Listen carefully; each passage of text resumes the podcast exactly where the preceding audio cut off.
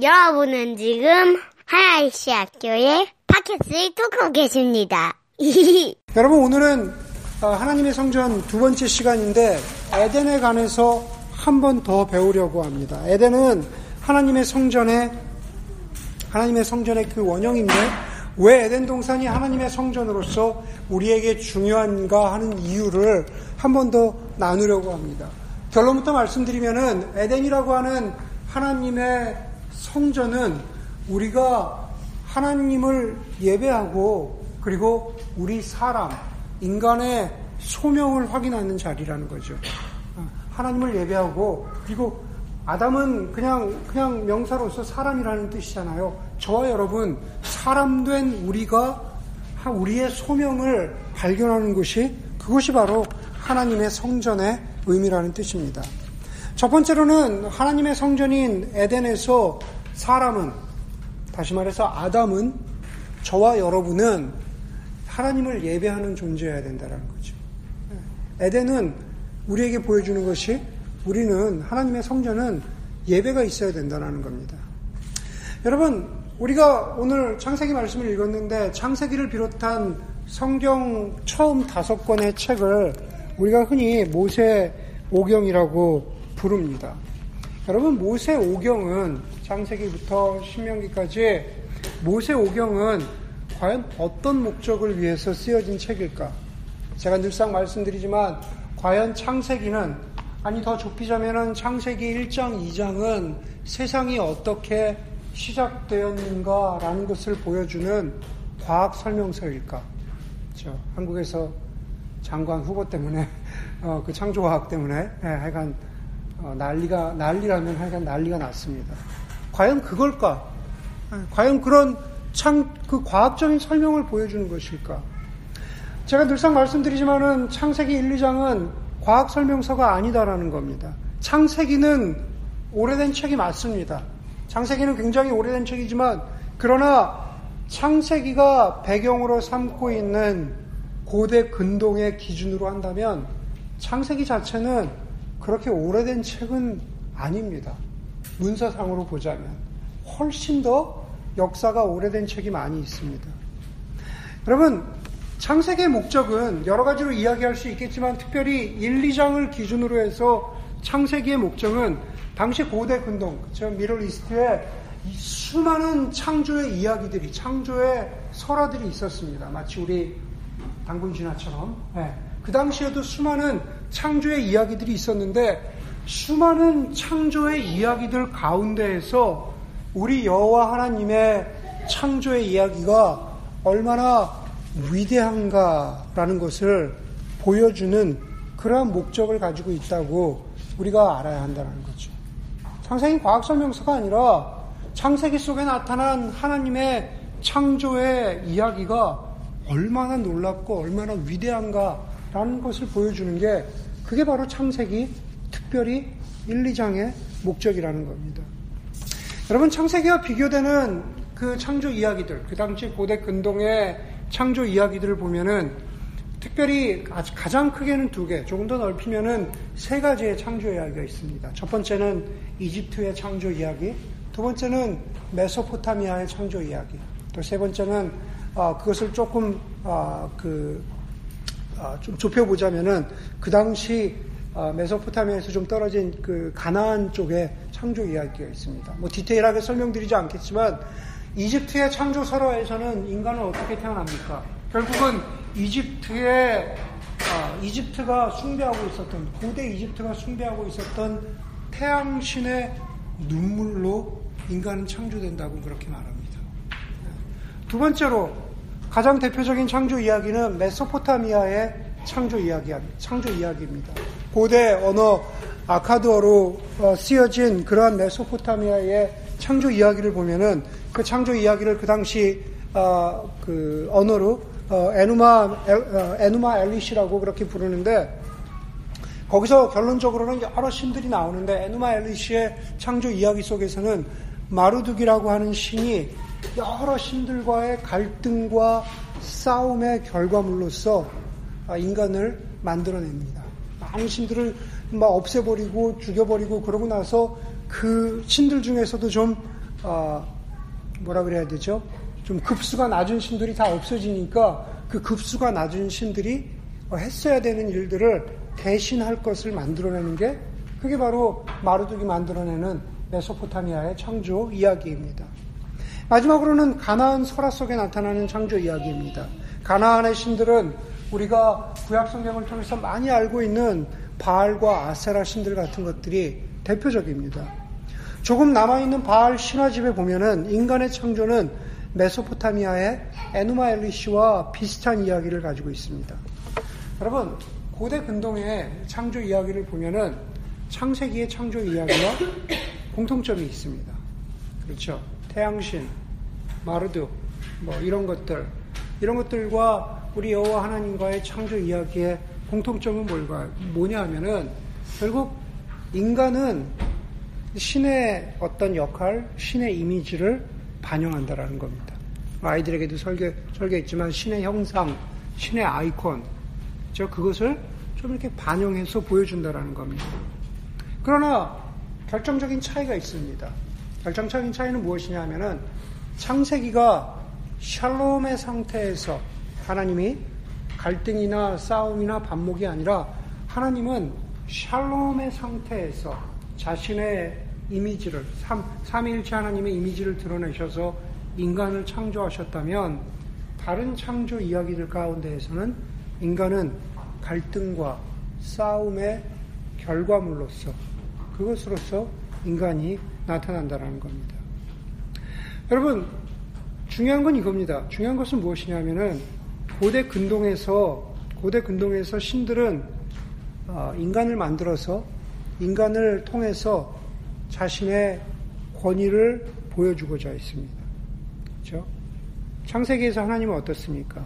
창세기에서 하나님은 아담과 하와라고 하는 하나님의 형상으로서 그렇죠? 그 형상을 통해서 아담과 하와를 통해서 이 세상에 하나님의 임재와 하나님의 다스림을 대신하는 대리자로 저 아담과 하와를 세우셨다라는 겁니다. 여러분, 제가 잘 모르니까 여러분들한테 한번 물어보겠습니다. 여러분, 개인 랩탑 컴퓨터에서, 예, 개인 랩탑 컴퓨터에서 가장 많이 돌릴 수 있는 용량의 프로그램이 뭐가 있습니까? 뭐가 있어요? 전공자들마다 다 다르기 때문에 가장 용량이 큰 프로그램. 개인 랩탑에서 있는. 뭐가 있어요, 등장? 아, 가장 용량이 큰 프로그램. 메모리를 많이 잡아먹는 프로그램. 네. 크롬? 크롬이 그렇게, 어, 어. 그래도 돌릴 수 있잖아요. 가장 용량, 뭐, 네, 수자 문제. 메모리 먹는 프로그램 네. 물어본 이수천한테 물어본 제가 잘못입니다. 저 사람은 지금 제 질문을 이해를 못하고 제 질문의 의도를 예, 이해를 못하고 있는 것 같아요. 이수찬, 네, 네, 이정아, 네. 잘좀 어떻게 해보세요. 메모리가 좀 부족한 것 같아요. 네. 여러분, 제가 제가 아이들한테 아이들한테 이야기한 것과 똑같은 거죠. 네, 우리 프로그램 컴퓨터 스크린 상에서 그 프로그램을 상징하는 아이콘, 다시 말해서 형상으로 표현된다는 거죠. 그 아이콘을 클릭하면 아이콘을 어, 상징하는, 그러니까 프로그램을 상징하는 아이콘을 클릭하면은 우리는 아이콘 속에 어마어마한 프로그램 속으로 들어가게 됩니다. 그렇죠. 오늘 우리가 읽은 창세기 1장 27절이 바로 그 얘기를 하고 있는 겁니다. 하나님이 당신의 형상대로, 하나님이 당신의 아이콘대로 사람을 창조하셨으니 곧 하나님의 형상대로 사람을 창조하셨다. 하나님이 그들을 남자와 여자로 창조하셨다. 중요한 것은 하나님께서 당신의 형상대로 아담과 하와를 창조하셨다라는 겁니다. 아담과 하와로 표현되는 첫 인간은 지금 우리처럼 작고 보잘 것 없는 사람들, 작고 보잘 것 없고 약한 그런 존재들일지 모른다라는 겁니다. 그러나 아이콘은 엄청난 바로 그 존재. 우리가 정말로 알 수도 없고 우리가 어떻게 예측할 수도 없는 그런 엄청난 존재이신 그 하나님을 드러내는 시작이 바로 인간이라는 겁니다. 바로 저와 여러분이라는 거죠. 아담과 하와가 바로 그렇다는 겁니다. 그 엄청난 존재 하나님 그리고 하나님의 형상인 인간은 자기 자신이 아니라 우리는 우리 자신이 아니라 우리를 통해서 더 큰 존재를 드러내고 더 큰 존재로 들어가는 문이 되어야 하는 게 그게 바로 우리 인간의 인간됨, 정말로 하나님의 형상됨이다라는 겁니다. 그리고 우리 속에 계신 우리와 함께 하신 창조주 하나님의 임재를 인정하고 드러내는 행위를 우리는 예배라고 합니다. 창조주 하나님이 살아계시다. 창조주 하나님이 내 안에 계시다. 나는 보잘 것 없지만, 나는 가진 것도 없지만, 나는 정말 아무것도 아니지만, 내 안에 계신 하나님을 드러내는 게, 그게 바로, 그게 바로 예배라는 거죠. 에덴은, 에덴 동산은 하나님 성전의 모형이, 모형인데, 그런 의미에서 바로 그 에덴 동산에, 바로 그 하나님의 성전에 꼭 있어야 하는 것이, 아니, 있어야만 하는 것이, 그것이 바로 예배입니다. 그리고 그 예배를 드리는 존재, 아담과 하와, 사람 된 바로 저와 여러분들입니다. 지난주에도 제가 남아있는 휴가를 좀 써서 산에 다녀왔습니다. 다 말씀드릴 수 없지만, 지난주에는 이미 9월 중순이 돼서 산에 가서 이번에는 다른 종류의 고생을 좀 하고 왔습니다. 다른 것보다도 가장 힘든 건, 어, 3일 내내 거의 메인이 있었던 이틀 내내 오후가 되면은 만 피트가 되는 데서 폭풍이 오는 거죠. 스톰. 스톰이 와가지고 막 천둥 번개 치고 막 비가 엄청 쏟아지는 거죠. 네, 오후에도 그래서 옷이 홀딱 젖고 초저녁에 돼서 텐트를 치고 뭘 좀 해 먹으려고 하면은 그때도 또 우박이랑 비가 쏟아지니까 도저히 뭘 해 먹을 수 없는 상황이어서 몸도 피곤하고 그래서 어, 이틀 동안 저녁을 안 먹고 잤습니다. 마지막 3일째는 결과적으로 거의 24시간 뭘 안 먹어가지고, 어, 이틀 반 만에 거의 7파운드가 쑥 빠지더라고요. 네. 물론 금방 다시 집에 와서. 뭐가 상실되면 안 되니까, 뭐가 상실되면 안 되니까 다시 회복하려고 노력을 하고 있는 중입니다. 네. 여러분, 제가 만약에 평소에 아무것도 안 하다가 그렇게 무거운 배낭을 메고 그렇게 높은 산에 그냥 의욕만 가지고 높은 산으로 들어간다면 어떻게 될까요? 보나마나입니다. 그냥 첫 1, 2마일에 내가 여기 왜 왔지? 아니, 심지어 좀 더 심각하게 이야기하자면 그냥 포기하고 나올 수도 있습니다. 이번에도 역시 첫 발을 내딛자마자 어떤 때는 좀 평탄하게 시작하는데 이번엔 좀 힘들었습니다. 첫 발을 내딛자마자 거의 7, 8마일을 계속 만 1000피트까지 계속 올라가는 네, 그러한 여정이었기 때문에 좀 힘들었습니다. 비록 충분하지는 않지만 제가 그래도 평소에 조금씩 산에 가고 조금씩 마지막에는 산에 가기 한 주 전에는 막 노력해서 아침 새벽에도 일찍 가고 그래서 그나마 버틸 힘이 있었기 때문에 마칠 수 있지 않았나 생각을 합니다. 여러분, 제가 무슨 얘기를 하려는지 여러분들 아시겠습니까? 많은 그리스도인들이, 많은 그리스도인들이 저 여러분을 비롯한 수많은 크리스천들이 일상의 예배에 대해서 말합니다. 일상의 예배. 주일의 예배가 아니라 월요일부터 토요일까지 6일 동안의 삶 가운데에서 나는 일상의 예배자로 살고 싶다. 나는 예배자의 삶을 하나님 앞에 드리고 싶다. 나는 그렇게 거룩한 그리스도인으로 살아가고 싶다. 라는 그러한 이야기를 많이 합니다. 그러나 그 일상의 예배는, 6일 동안의 예배는 그나마 온전히 하나님께 온전히 하나님께 예배를 드리는 바로 이 시간, 바로 이 공간 가운데에서 이 시간 가운데에서 여러분들이 하나님께 진지하지 못하다면 6일 동안의 일상의 예배는 기대할 수 없다라는 겁니다. 기대할 수 없습니다. 일주일의 삶 가운데에서 여러분들이 힘들고 어려워도 말씀을 묵상하고 그리고 기도하고 그리고 하나님을 찬양하는 그러한 그리고 삶 가운데에서 그렇게 예배자로 살아가기 위해서는 지금 이 시간 드려지는 거룩한 안식일에 거룩한 주의 날에 드려지는 바로 이 예배의 시간과 공간 가운데에서 정말로 우리의 온 존재를 들여서 하나님을 예배하지 못한다면 그렇다면 일상의 예배는 없습니다. 그것은 평소에 공원도 걷지 않는 공원도 걷지 않는 사람이 백팩을 메고 산길을 걷는 것을 기대하기는 힘들다는 것과 똑같은 원리입니다. 사도 바울은 고린도 후서 3장 17절, 18절에서 이렇게 고린도 교회를 가르치고 그리고 지금의 모든 교회들에게 이렇게 가르칩니다. 주님은 영이십니다. 주님의 영이 계신 곳에는 자유가 있습니다. 우리 모두가 너울을 벗어버리고 주님의 영광을 바라봅니다. 이렇게 해서 우리는 주님과 같은 모습으로 변화하여 점점 더 큰 영광에 이르게 됩니다. 그럽니다. 우리가 모두 수건을 벗어버리고 너울을 벗어버리고 주님의 영광을 바라보는 게 그게 바로 예배입니다. 주님의 영광을 바라보면 바라볼수록 우리는 점점 더 주님과 같은 모습으로 변화하여서 더 큰 영광에 이르게 됩니다.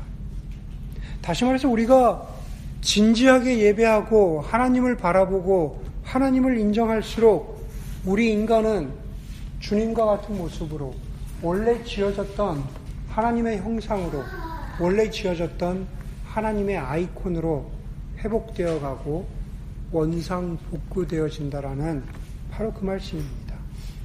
그게 바로 예배가 우리에게 주는 가장 큰 유익이고 축복이라고 말씀드릴 수 있습니다.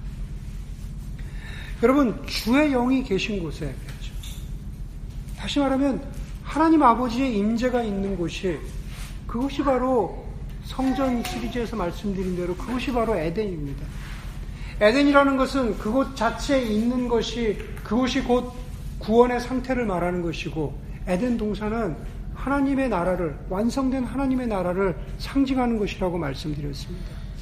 우리는 구원받은 이들이고, 우리는 에덴을 살아가는 사람들이라는 겁니다. 비록 아담은 죄와 타락으로서 하나님의 형상됨을 잃어버리고 놓쳤지만 우리는 나를 마셔라, 나를 먹어라 하신 생수 되신 예수 그리스도로 말미암아 우리는 에덴의 생명을 다시 회복한 사람들이라는 거죠. 여러분 여기를 보십시오. 여기 커버리 센터 H6인데 여기 오래되고 지저분하고 아침에 와서 이렇게 의자를 놓려고 보면은 뭐 거미줄도 많고 하여간 정신이 없습니다. 목요일 날 우리 계속 광고하고 있지만 목요일 날 팔로알토 교회에 가서 목요 기도회를 하려고 그 교회에 앉아 있으면 어, 거기가 훨씬 좋습니다. 그게 되게 좋아요. 네, 되게 좋고 기도도 잘 되는 것 같습니다. 여러분, 우리가 혹여 우리가 혹여 그 공간으로 옮겨간다라고 해서 그런데 그 공간에서 예배를 드리면 예배가 살아 있을까? 진정한 진심으로 하나님의 영광을 바라보는 예배를 드릴 수 있을까? 그럴 수도 있고 또 그렇지 않을 수도 있습니다. 여러분, 제가 드릴 말씀은 환경과 상관없이, 조건과 상관없이, 좀 정신없어 보이고, 그냥 꾸리꾸리하고, 그래 보이는 공간이지만, 그러나 예배란 곳은, 주일 이 시간 이 예배란 곳은, 바로 이곳이, 예, 이곳이 하나님의 성전, 에덴 동산이 된다라는 거죠. 우리가 이 자리에 모여서 첫 번째로는 하나님의 영광을 바라보고 그리고 동시에 우리는 서로가 서로에게 우리가 얼마나 존귀하게 하나님의 형상으로 우리가 지어졌고 그리고 온전한 하나님의 형상으로 회복되어 가고 있는 존재들인가? 우리가 그것을 일깨워 주는 곳이 바로 주일, 안식일, 바로 이 예배 가운데 되어져야 된다는 거죠. 다른 그 모든 것이 아니라 바로 하나님의 영광을 바라보고 정말 온전한 우리의 인간됨을 바라보는 게 그게 바로 하나님의 성전의 역할이고 하나님의 성전에 되어져야 하는 그러한 모습이라는 겁니다. 그것이 바로 고린도후서 3장 17절이 말하는 주의 영이 계신 곳에 자유함이 있다라는 거죠. 주의 영이 계신 곳에 자유함이 있다. 다른 것도 없어도 하나님이 우리를 하나님의 형상으로 지어주셨기 때문에 하나님의 형상으로 하나님의 임재 안에서 우리가 진정한 영원한 자유함을 조금이라도 맛볼 수 있다. 그게 바로 예배가 우리에게 주는 복이라는 겁니다. 여러분 두 번째로 하나님의 성전인 에덴에서는 사람은 저와 여러분 사람은 인간은 소명을 확인하고 이루면서 살아가야 합니다. 소명을 확인하고 이루, 면서 살아가야 합니다. 창세기 1장과 2장의 말씀을 우리가 어, 번갈아 가면서 보기 때문에 제가 어, 굳이 어, 읽어야 하는 성경 본문에 넣, 넣진 않았지만 여러분 들으면 알 것입니다. 창세기 2장 15절에 보니까는 이렇게 말합니다. 주 하나님이 사람을 데려다가 아담이겠죠. 아담을 데려다가 에덴 동산에 두시고 그곳을 맡아서 돌보게 하셨다. 사람을 데려다가 에덴 동산에 두시고 에덴 동산을 돌보게 하셨습니다. 다시 말해서 반복해서 강조하는 것처럼 그 아담은 바로 그곳에서 하나님의 인전을 경험하고 예배하고 생명을 얻었습니다. 그런데 사람의 소명은 아담의 소명은 결국 거기에서 멈추지 않습니다. 오늘 1장 28절 말씀입니다. 하나님이 아담과 하와에게 복을 베푸셨는데 하나님께서 아담과 하와에게 베푸신 복 하나님이 그들에게 말씀하시기를 생육하고 번성하여 땅에 충만하여라 땅을 정복하여라 바다의 고기와 공중의 새와 땅 위에서 살아 움직이는 모든 생물을 다스려라 하셨다 그랬습니다. 예, 키포인트는 여기 있습니다. 생육하고 번성하여 땅에 충만하여라. 아직 충만하지 않은 영역이 남아 있는 거죠. 그렇죠?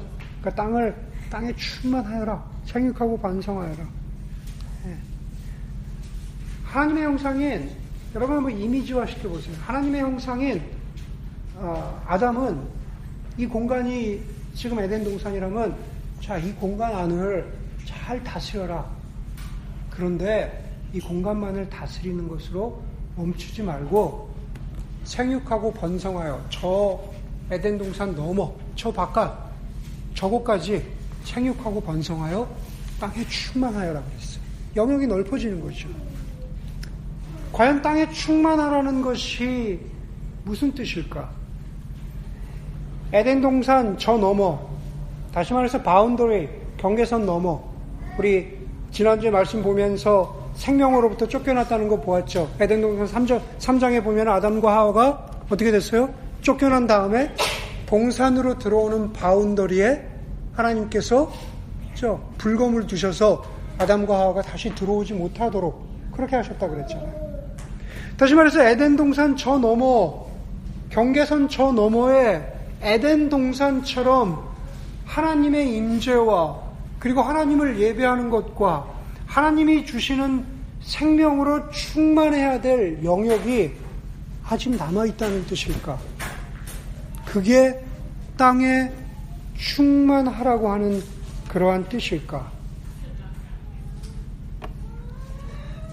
여러분, 아담, 하나님은 아담에게, 아담에게 이 하나님의 임재와 하나님의 생명을 더 퍼뜨려라. 더 널리 알려라. 더 전해라. 더 나누어 주어라. 라는 그 명령을 생육하고 번성하여 땅에 충만하고 땅에 충만하고 땅을 정복하여라 라는 말씀으로 주신 것이 아닐까 라는 생각을 해봅니다. 많은 교회들이 선교를 해야 된다고 하죠. 우리 교회도 멕시코 선교 뭐 갔다 오고 그랬지만은 선교라고 이름 붙일 수 있을지 모르겠지만 많은 교회들이 선교를 해야 된다고 생각합니다. 존 파이퍼 목사님은 그리스도인들이 혹은 교회가 선교해야 되는 이유에 대해서 이렇게 정의를 내리고 있는데 가장 훌륭한 정의인 것 같습니다. 그리스도인들이 교회가 선교해야 되는 이유는 하나님을 예배함이 없는 곳에 예배가 있도록 하기 위해서 선교해야 된다는 겁니다. 예. 선교해야 하는 목적은 바로 예배가 있게 하기 위해서 선교해야 된다는 거죠. 여러분 우리가 선교를 생각하면은 가장 먼저 떠올리는 대표적인 성경 구절 가운데 하나가 뭡니까? 마태복음 28장 마지막 세 구절이죠. 너희는 가서 모든 족속으로 제자를 삼아 아버지와 아들과 성령의 이름으로 세례를 주고 내가 너희에게 가르쳐 분부한 모든 것을 지키게 하라.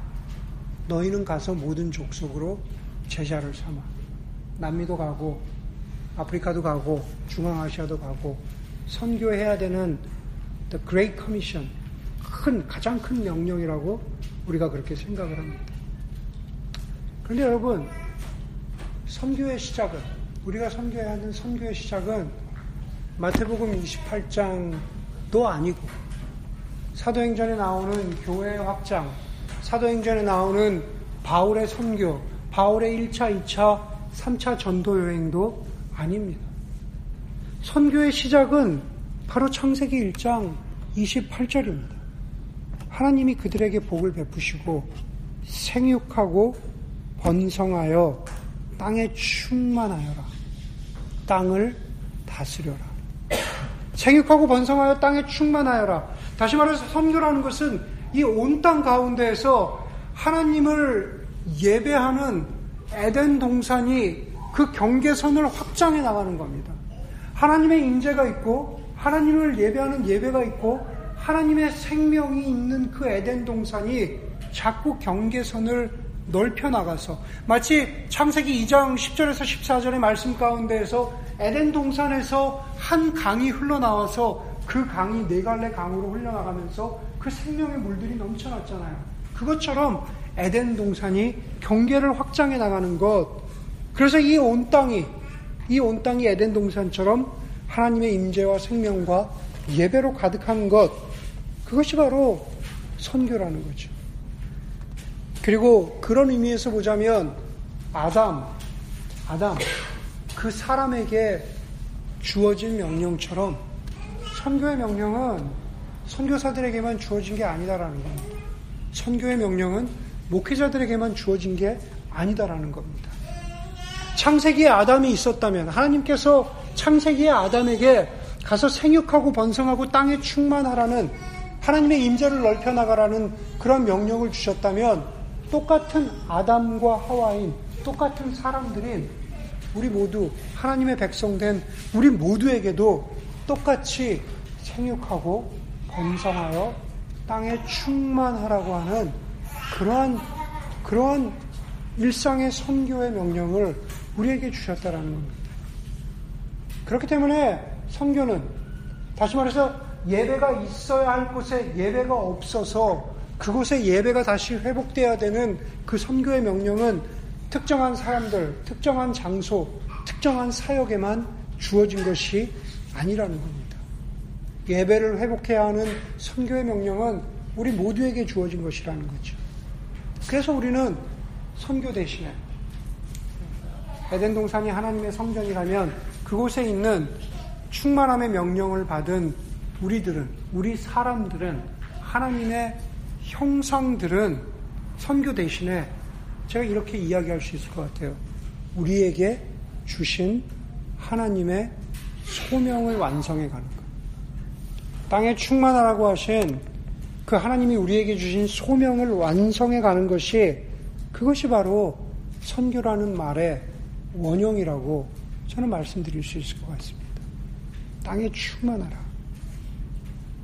아담, 하와, 우리 사람들 모두는 모두가 한 사람도 예외 없이 하나님의 부름받은 하나님의 대리자라는 겁니다. 에덴 동산에서 시작된 바로 그 소명이 아담의 소명이 퍼져나가는 거죠. 아니 지금 여기 우리가 드리고 있는 이 예배에서 시작된 우리에게 확인된 우리에게 주신 하나님의 소명, 소명이 충만해지는 겁니다. 어디로 퍼져나가고 어디에서 충만해집니까? 바로 하나님의 형상으로 지음받은 여러분들이 예배하는 곳이 그것이 바로 그것이 바로 성전이라는 거죠. 주일의 예배는 하나님의 하나님 되심이 확인되는 주일의 예배는 분명히 있어야지만 그곳에만 예배 있는 것이 아니라 거기서 우리의 생명이 확인되고 거기서 우리가 하나님의 영광을 바라본다면 우리 모두가 우리 모두가 흩어진 그곳에서 선교하는 것 우리가 우리 모두가 흩어진 바로 그 자리에서 우리의 소명을 확인하고 이루어가는 것 그게 바로 선교라는 겁니다.